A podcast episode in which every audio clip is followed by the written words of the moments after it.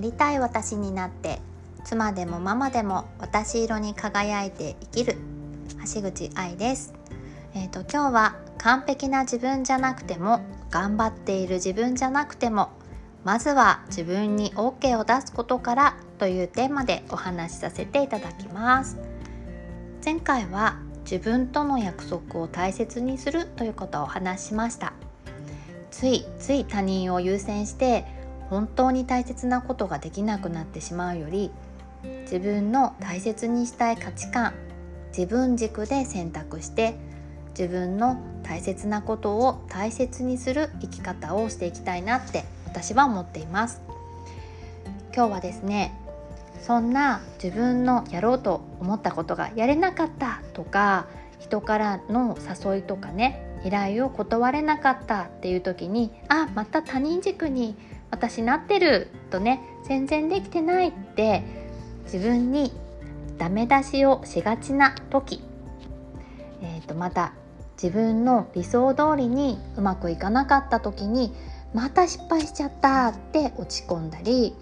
他人から嫌われることに胸がキューって苦しくなったり、ね、こんな思いをね持っている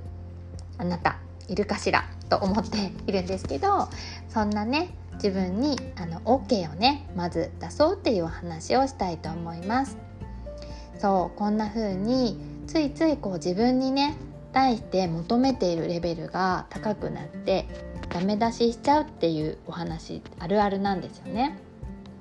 うん、つい完璧な自分を目指してしまうというか、えーと、人のねなんか失敗とかには優しかったりするのにこう自分に対してだけだと急に厳しくなる方とかもねいるんですよね。うん、すごい頑張り屋さんで真面目でね素敵な方だなっていう部分はもちろんあの感じるし、ね、長所でもあるなと思うんですけどや目指すところがねエベレストのように高くなってしまうとあの自分がね苦しくなっちゃうんですよね。うん、で自分が苦しいっていう状況だとまあね頑張っているってことは伝わってくるんだけどやっぱりね結果も苦しいっていうものがね引き寄せられちゃったり頑張ってるけどうまくいかないということにもねなりかねないんじゃないかなと思います。ね、これ不思議なんですけど本当にあの苦しいっていう気持ちっていうよりはなんかすごい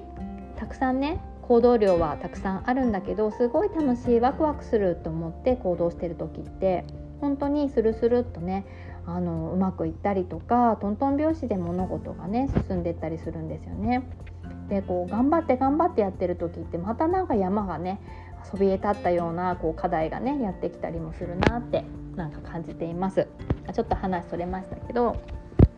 そうあのー、ついついこう自分にも、まあ、時に相手にもなんかよくあることいいいいことにいい悪いをつけてこういい状態っていうことに価値をね置きたくなってしまう自分がいるんじゃないかなって思ったんですよね。だけどよくよく考えてみたらじゃあいい悪いって何なんでしょうか？ねこう親からねあの子育ての中で学んできた子育てされた側ですよの中で経験してきた学んできた価値観だったり、まあ、もしくはねこんな風に育てられて嫌だったから自分はこうしたいっていう反面教師っていうこともあるかもしれないんですけど、うん、またあの時代とかね文化の影響を受けている価値観でもあるので例えばねあの日本では手づかみでご飯を食べるのはねお行儀が悪いお箸とかね、スプーンフォークで食べましょうっていうこと特にねお箸で食べようっていうような文化があると思うんですけどね、手づかみで食べることが良しとされる国もありますよね。それが当たり前の国もありますよね。そうだからもういい悪いって本当にあの自分たちがね作ってきたあのね判断というか価値観だったりするのでなんか絶対じゃないなって思うんですよね。うん、そう。であの例えば他に仕事はね早くこなせた方がいいとかねのこれってね本当ですかね？ねあのきっとね聞いてくださって皆さんいやそんなこともないよね時と場合によるよねって冷静にね聞いてくださってるかなと思うんですけど本当その通りでゆっくりだけどとってもね丁寧にお仕事をされる方もいらっしゃるし本当時間では測れないあの音楽をね生み出すとか芸術的な作品をねなんか作るとかってなると本当に早ければいいってことは全然ないですよね。うん。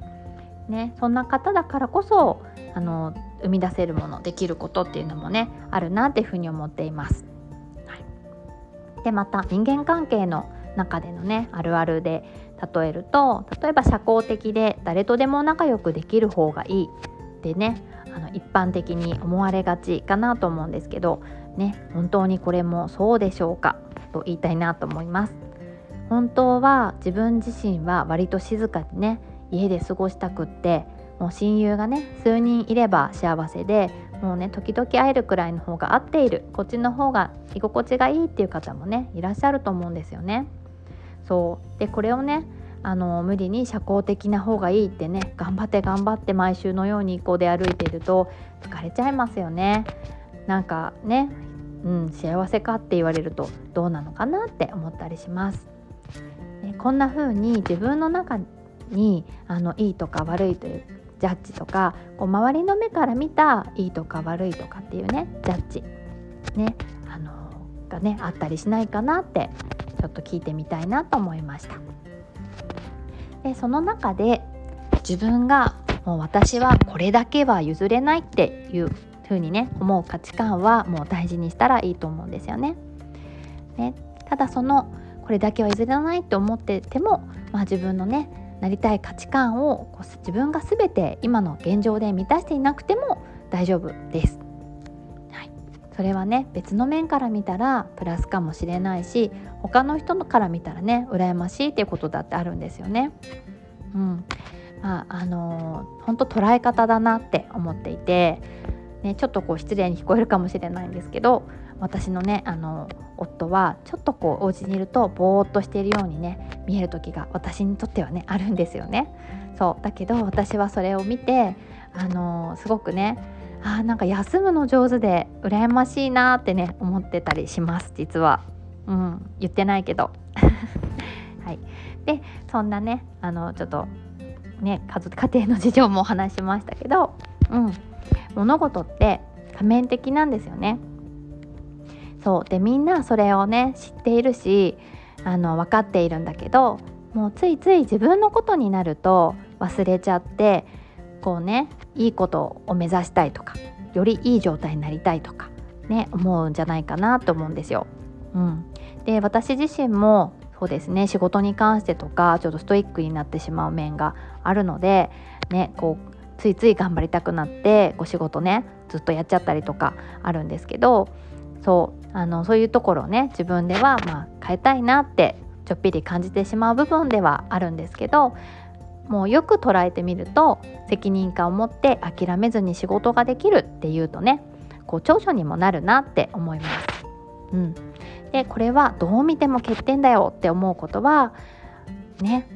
自分でどうしてもそう見方を変えるって言っても変えられないっていうことはじゃあこれは私は苦手だからあの周りの人に助けてもらえることなんだなって思うってこんな風に思ってます。そうだから完璧な自分じゃなくても頑張ってる自分じゃなくてもいいんだよっていうことですね。それぞれパズルのねピースがこう重なり合うじゃないですか。パズルね1000ピースのパズルとかうちお正月ちょっとハマったりとかしてたんですけどその凹凸凸凹がねあることで得意と苦手がねみんなにあるからこそきちっとねこうハマっていくというか社会が成り立ってるなって思うんですよね。うん、なんか自分が誰かの役に立てたらすごい嬉しくないですか？すごい幸せな気持ちになれますよね。でまた誰かに困ってる時に助けてもらうとまたそれも幸せな気持ちになれると思うんですよね。もうみんながあの真四角のねピースである必要は全然ないしうん。ね、あの全部へこんでたとしてもたとえ。でもそれは周りに全部飛び出てる人もまあ稀にいるかもしれないし、ね、そのちょっとずつこう飛び出てる人の力を借りながら、うん、あの別に過ごしていったって何も悪くないわけですよね。そう自分がいつもこう、うん、助ける側じゃなくてもなんだろうな助ける側がいいっていうこともないわけですよね。そうだからまず今の自分のままでもうね基本的には OK なんだよって生きてるだけで十分だよっていうようなねあのスタンスを基準に持てると